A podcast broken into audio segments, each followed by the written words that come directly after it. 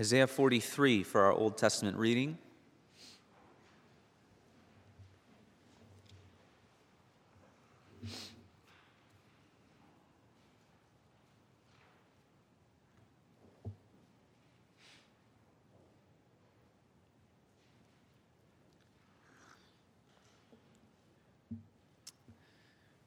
This is a passage where it is clearly shown that God alone forgives sin, which is something we'll consider in the sermon text, a claim that Jesus makes as the one who can forgive sin.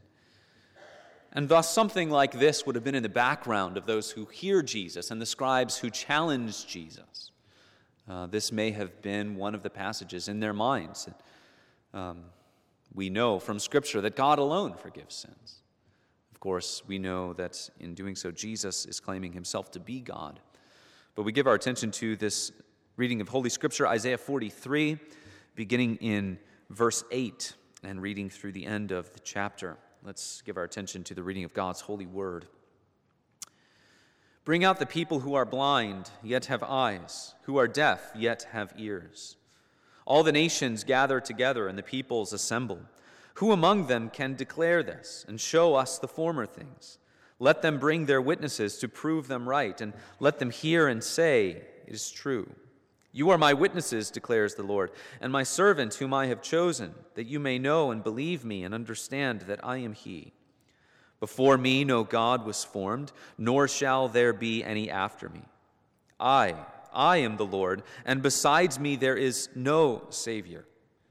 I declared and saved and proclaimed when there was no strange God among you, and you are my witnesses, declares the Lord. And I am God. Also, henceforth I am He. There is none who can deliver from my hand.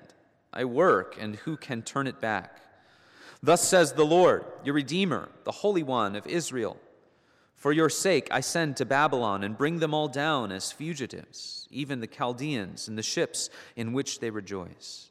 I am the Lord, your Holy One, the Creator of Israel, your King.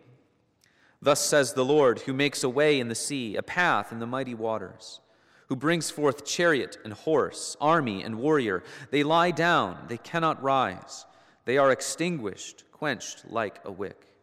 Remember not the former things, nor consider the things of old. Behold, I am doing a new thing.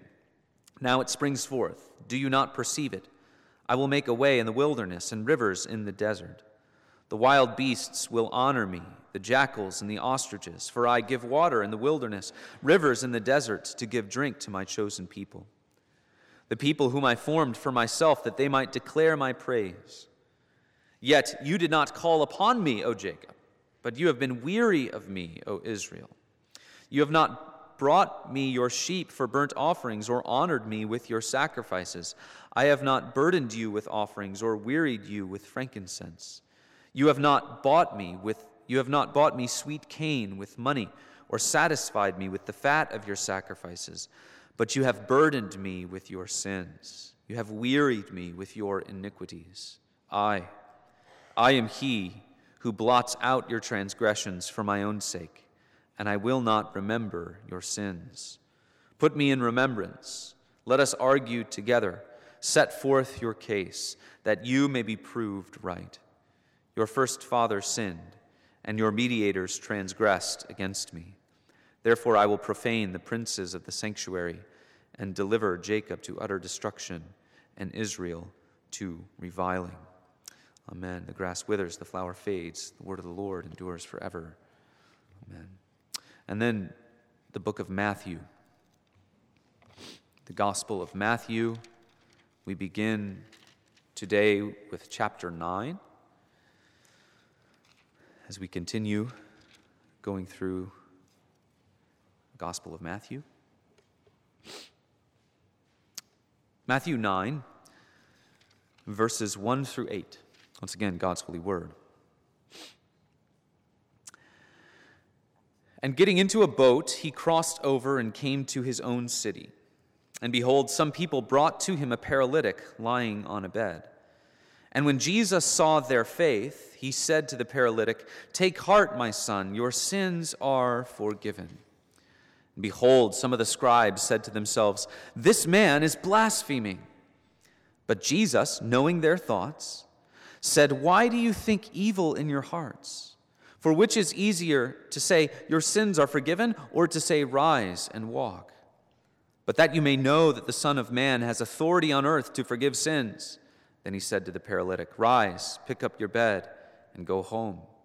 And he rose and went home. When the crowd saw it, they were afraid, and they glorified God who had given such authority to men. This is the word of the Lord. Thanks be to God.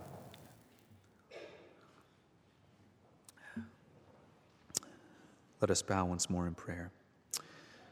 Great God, we come humbly before your word, and we ask that what we do not know, you would teach us, what we do not have, you would give us and what we are not, you would make us for your Son's sake. Amen. Dear congregation of the Lord Jesus Christ, human beings need to be redeemed. We need forgiveness and redemption.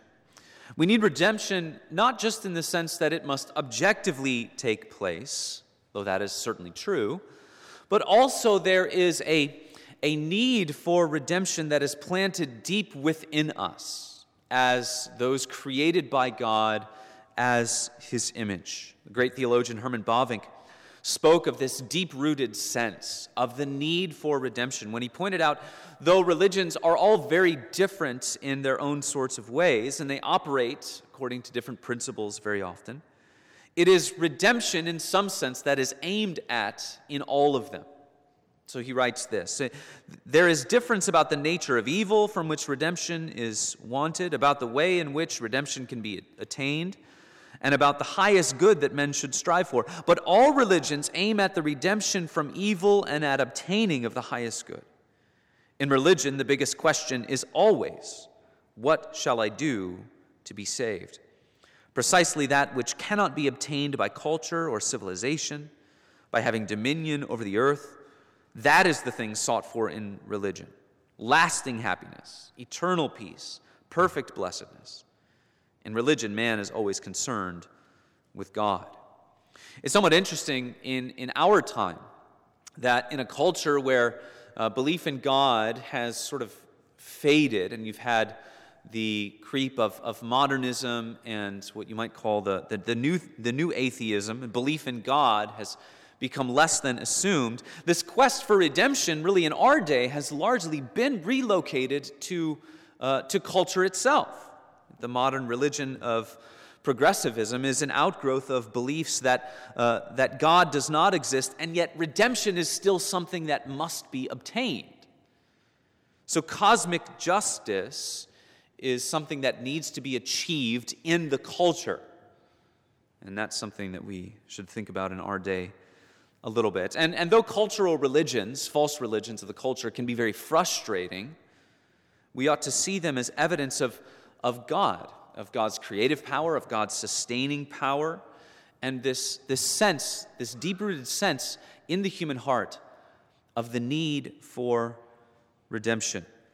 Bavinck goes on. He says, When you see this, when you see this operating in people, that though they may not know Christ, though they may not uh, be professing Christians or, or know the heart of the gospel, there is this sense deep within humanity that we need to be redeemed and we need to experience and know redemption. He says, When you see that, it illustrates that God has not entirely left the human race to its own ways.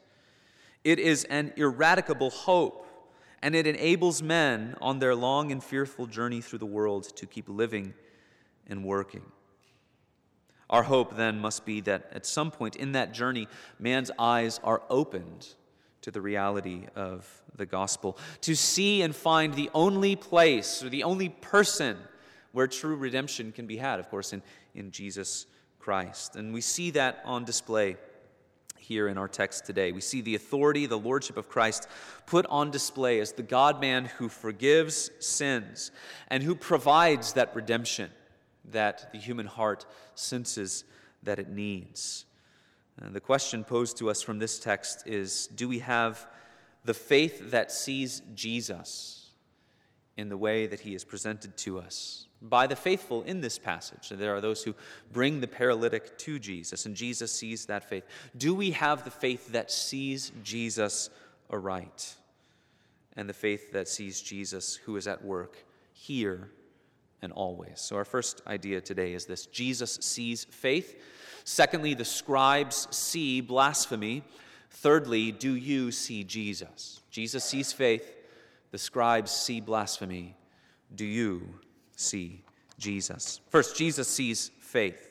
Jesus sees faith. This is a famous story in, uh, in the Gospels Matthew and Mark and Luke. In the other two gospel accounts, in Luke and in Mark, this is the account where the man is lowered through the roof. We read in Mark chapter 2 When he returned to Capernaum after some days, it was reported that he was at home. Many were gathered together so that there was no more room. So you have a full house there. Not even at the door, he was preaching the word to them. They came bringing to him a paralytic carried by four men. And when they could not get near him because of the crowd, they removed the roof above him. And when they had made an opening, they let down the bed on which the paralytic lay. Matthew leaves these details out. You always, when you're carefully studying, studying the Gospels and kind of trying to bring them together, one of the questions that should be operative in our minds is uh, why does Matthew present the story to us the way that he does?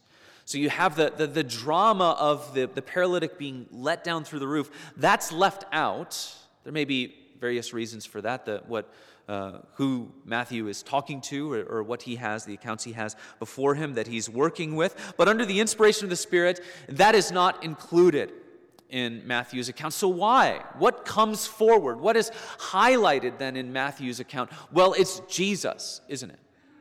You remove the, the drama of the paralytic being lowered down, really what we're left with is Jesus.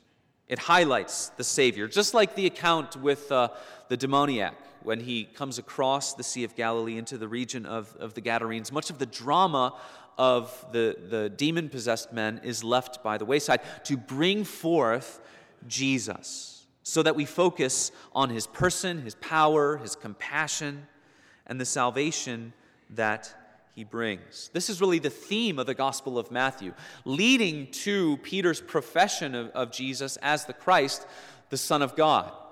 That's what, what the Gospel of Matthew is posing to us. What does the human heart do with Jesus? What does the human heart believe about Jesus? Or, as we see in today's passage, perhaps the more important question is what does Jesus do with us as those who are weak and paralyzed and dead? In our sin. But Jesus sees the faith of those who bring the paralytic to him. He sees their faith, which is certainly worth, worth noting. And what is it that he sees? What is it that the paralytic and those who carry him, what, what are they exercising? They're exercising belief and trust that Jesus is the one that this man needs. No matter how they may describe that, no matter how they may answer why specifically they're bringing this man to Jesus, they believe and trust that Jesus is the one that this man needs, no one else. They have found the one that this paralytic needs. They are confident, so they act confide with faith. And we see that faith is pleasing to God. We remember the account with the centurion where Jesus commends the faith of, of the Roman centurion. Faith is pleasing unto God. We read in Hebrews 11 Without faith, it is impossible to please Him. Forever would draw near to God must believe that He exists and that He rewards those who seek Him. Faith is pleasing unto God. So Jesus then rewards this man with a blessing. And what is that blessing? The, the blessing that He gives to this man? Well, He gives him forgiveness. He forgives his sins. We are not told, as I mentioned, we're not told what's operating in the minds and hearts of the paralytic and those who bring him, though our natural instinct is they're bringing this man to Jesus to be healed of his paralysis. That's, that's our instinct mostly as we, as we read the, the passage. That perhaps is more of a commentary on us, isn't it? That we, we always tend to focus on the material, the physical rather than the invisible. It may be that this man begged to see Jesus because he wanted forgiveness, but he has no way to go to Jesus. He has no way to get to him in his own strength. But certainly, this account is one of those instances, as we often see in the gospel, where salvation and forgiveness is so closely linked to Jesus' healing power. They're so closely connected as to almost be synonymous. Jesus' salvation and his healing are his salvation and his healing. And yet we are forced to see in this passage how one of them serves the other, aren't we? And which one serves the other? Well, the physical healing serves to show and highlight the wonder of forgiveness of sins.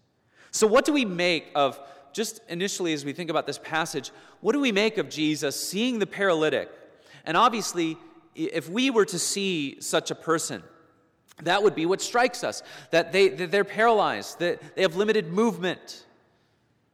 And yet, Jesus grants this man forgiveness. Your sins are forgiven. What do we make of that? Well, a few things. Let's reflect together. The first is this Jesus knows what we truly need. We come before God, we come before His Word, we come before His sovereignty, we come before His authority as sinful human beings, as flawed and finite human beings who do not know all. Do we submit to the reality, the truth, that God knows what we need, and He knows what we need even better than what we know ourselves. Jesus, as the God man, knows what this man needs, and He acts in accordance with that. He knows what He needs. Jesus is supremely wise and just and good. He does nothing that is wrong. So if our hearts were to say, Boy, it would make more sense for you to to heal him of his paralysis, then say he's forgiven? Do we submit to the truth that God is supremely wise and just and good? He does nothing wrong, he makes no mistakes. Lastly, there is no blessing, and this confronts our hearts too. There is no blessing in all of the universe like having your sins forgiven like having the salvation that comes through the gospel of Jesus Christ. There is no blessing like that. And this passage puts that before us and, and causes us to wrestle with it. Psalm 32 How blessed is the one whose transgression is forgiven, whose sin is covered. Blessed is the man against whom the Lord counts no iniquity, and in whose spirit there is no deceit. We, we, we joyfully agree with that in our hearts, but, but do you understand in Psalm 32, verses 1 and 2, where we find those verses, that it's making no commentary on the other circumstances of the person's life? That if their sins are forgiven, no matter what else might be true of them, of their lives, of their circumstances, they're blessed. They have this wonderful blessing from God. As we confess this morning, since we, have, since we have been justified by faith, we've had our sins forgiven, been declared righteous before God, accepted before Him in Christ. Since we have been justified by faith, we have peace with God through our Lord Jesus Christ, which is that one thing, as we mentioned in the beginning, that the human soul needs. Jesus then reorients our hearts to that truth more than anything else. We need forgiveness, we need redemption. We convince ourselves, don't we, that what we want is comfort and ease. We want pleasure and freedom from pain, but we need forgiveness. Far above all else, we need salvation. We need to be freed from the terror of the law, the terror of condemnation. That's what we truly need. And Jesus teaches us just that in this passage.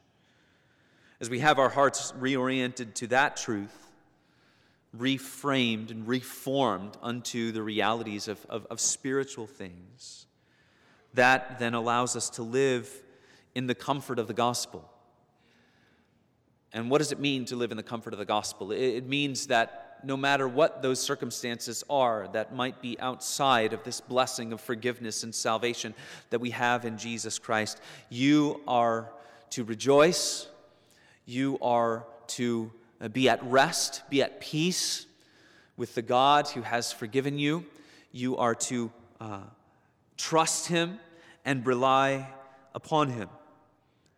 In this world, we are always headed for death.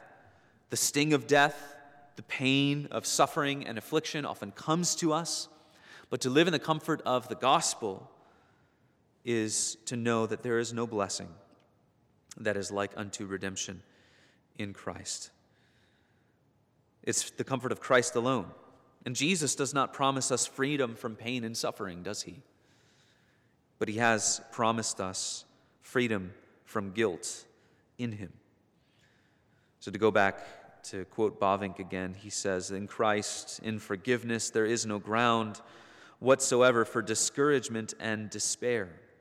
Everything certainly shall be as God in his wisdom and love determined it. His almighty and gracious will is the guarantee of redemption of mankind and the rescue of the world. In the great afflictions, the great afflictions of life, our hearts therefore remain at peace with the Lord.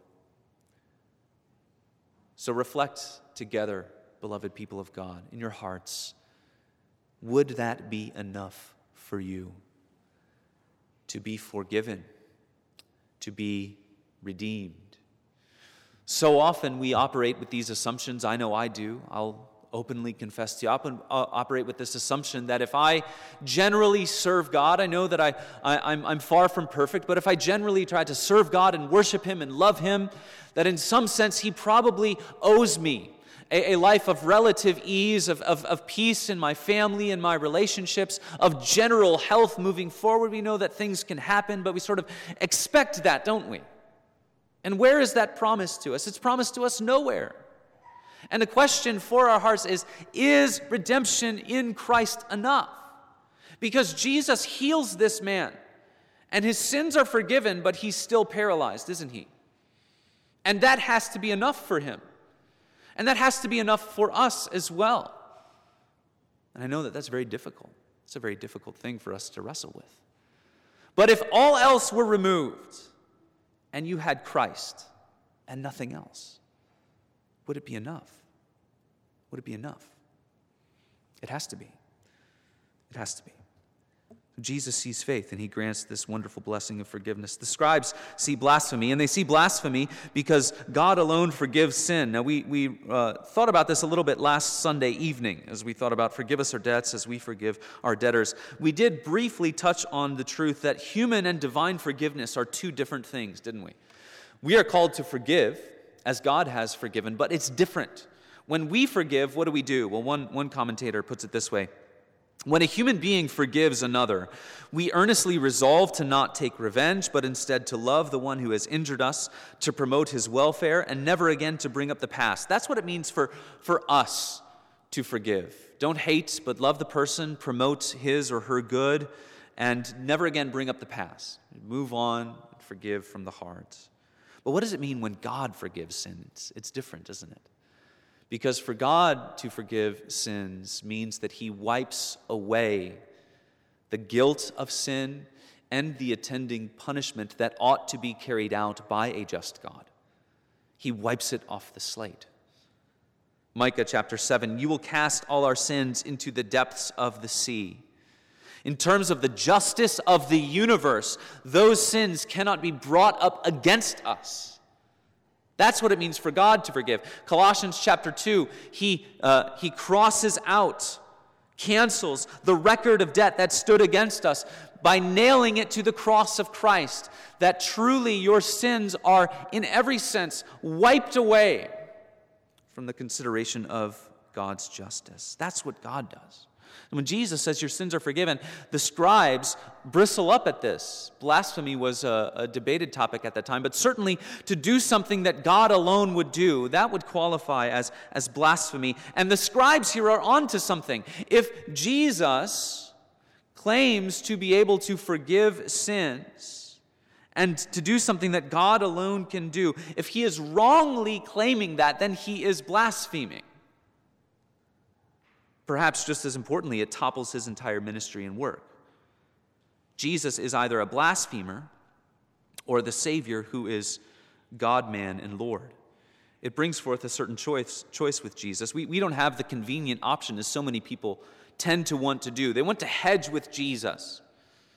They want to be a respectable human being. So they say, well, he's a great prophet. He's a great teacher. He's sort of in the pantheon of great prophets. You know, I'd think of him like Buddha or Gandhi or uh, there are all kinds of, of great lessons to be had around the religions of the world. Jesus is kind of, he fits among those. And I really like the, a lot of the teachings of Jesus, especially a lot of, a lot of the Sermon on the Mount. You hear people talk about him this way, but you don't have that com- convenient option with Jesus. He is liar, he is lunatic, or he is Lord, to use the argument of, of C.S. Lewis without commenting on his, his own uh, apologetic methods. He's liar, he's lunatic, or he is Lord. Jesus is either a fraudulent swindler or he's a forgiving Savior. He is either a crazy man or he is the God man. He can either demand your all or he can ask for none of it. That's what we have to do with Jesus. So is he blasphemer or is he a Savior. The scribes were onto something here. If Jesus is lying, he's blaspheming. And so that confronts us with the question do we see Jesus? Do we see him as he is? Do we see the truth about him? Do you see Jesus? So, the main point of uh, that we'll focus on in the remaining few minutes this morning is that Jesus has the authority to forgive sins which he proves with this miracle. He proves that he has the authority by doing this miracle, but it's also a reminder that he bears sin on our behalf. He asked this very interesting question which is more uh, difficult to say? Or, well, what's the easier thing to say? You are forgiven, or to say, rise and, and walk? I thought about this a lot, and it was surprising how much scholarship is kind of on both sides. that there's disagreement about what Jesus is implying is easier or more difficult to say. Uh, I believe that what Jesus is saying here is that it's easier to say, Your sins are forgiven, because that is not falsifiable. You, you cannot, in the moment, prove that he is lying. It's easier to say that. Whereas if you were to say, Rise and walk, if it does not happen right in front of you, then you know that he's a fraud, swindler. These claims that are not falsifiable, it's a, it's a common trick, isn't it? Maybe you remember Harold Camping about 11 years ago. He had this entire ministry built around the return of Christ is going to be May 21, 2011. There was a big deal about it, kind of brought up in the news and everything. And so it doesn't happen. And then what does he say? Well, he says, well, it was an invisible judgment day. It was a spiritual rapture, right? He, he, he shifted his claim to something that was not falsifiable. It's a common swindler's trick. So, one thing may be easier to say, but it actually brings forth a different question if you reflect about it. One may be more difficult to say, but one is actually more difficult to do. Which would be more difficult to do? To say, rise or to, to actually effect healing or to actually wipe away sin? Well, it, it seems to me the more difficult thing to do is to actually forgive sin because if God is just, forgiveness must be in accord with his justice. Jesus can't just say your sins are forgiven and sort of the transaction magically happens right there. Something else needs to be going on. And what's going on behind Jesus' proclamation that your sins are forgiven is that he is bearing the sin of this man in his body. Jesus is bearing sin so that he might say to this man, Your sins are forgiven. The Heidelberg Catechism says his whole life was one of suffering. It led up to the cross, but his entire life he was suffering and bearing the sins of humanity. More, moreover, Jesus must render unto God a, a life of righteousness so that our peace with God would not just be one that is negative, that your sins are wiped away, but also positive. There has been a life lived before God on your behalf that from beginning to end was righteous and obedient, and it was the life of Jesus Christ. You see, it may be easier to say your sins are forgiven, but in this sense, it's more difficult to accomplish the forgiveness of sins. It makes our hearts overflow with gratitude, just as, as this man, uh, as the, the paralytic who receives this forgiveness declaration, when we hear that, do we rejoice? Richard Sibbes says, Think what great love Christ has showed unto us and how little we have deserved. This will make our hearts melt and be as pliable as wax before the sun. Does forgiveness in Christ make your heart melt in love and devotion to the Savior? But Jesus gives the attending miracle. Why? Well, he tells us. He heals this man so that we might know that he has the authority on earth to forgive sins. One is perhaps more difficult to say, another is perhaps more difficult to do, but they both require divine, omnipotent power. But if Jesus can do the one, he can do the other. That's the, the overarching point. If he can do the one, he can do the other. So this miracle becomes an invitation. It's, it is an assurance to all of the people who witness it, as they witness this going on, that Jesus is where forgiveness can be found until the door of grace is closed. It's an invitation to exercise faith and trust in the Savior, Jesus Christ. But it's also a reminder of how salvation happens the divine Lord of the visible and the invisible, the one who creates life out of nothing, the one who can reform the central nervous system of a paralytic. He is the one who authors salvation from start to finish. Indeed, we do not stand over Jesus and decide whether or not he's a suitable Savior for us. Rather, we are like the paralytic that must be carried to Jesus. If we do make it there, it was not our friends bringing us, it's God Himself. You see, do we come to Jesus or does he come to us? The paralytic had to be brought to Jesus, but Jesus was already there. He came to earth in order to bear sin. He came to earth in order to seek and to save the lost. And this is the reality of, of Christianity, isn't it? That the heavens open to us, God comes down to us in the fullness of grace, in the fullness of redemption. That only happens in the gospel. Other religions may have rev- revelation, they may have liberation, they may even have forgiveness to a certain extent. But the way grace is embodied and salvation is merited and full communion with God is granted in Christ is something that you will find nowhere else. The grace of God in Jesus Christ. So, do we come to Jesus or does he come to us? Begins with divine action. So, if you are trusting in Christ today, you must know that his sovereign grace has brought your paralyzed spirit to himself. If you are walking in the ways of the Lord, the life that pulses through your veins is the life of Jesus Christ, which is worked in you by the grace of God. So, believer, unbeliever, do you see Jesus?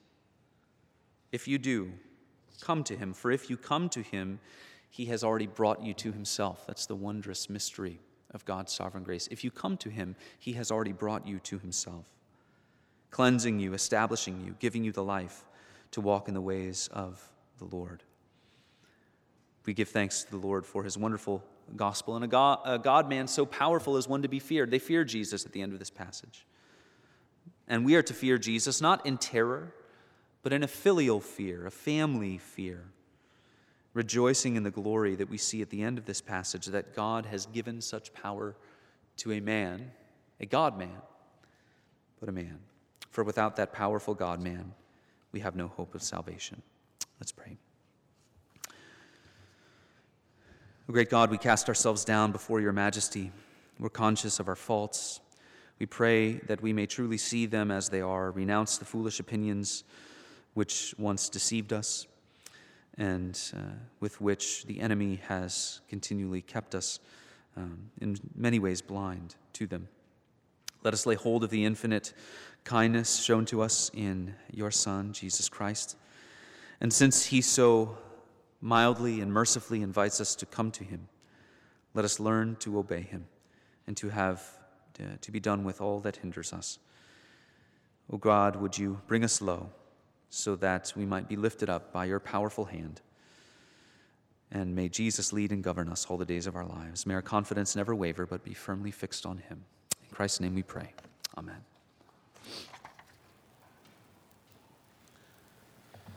We respond by singing number 424. Just as I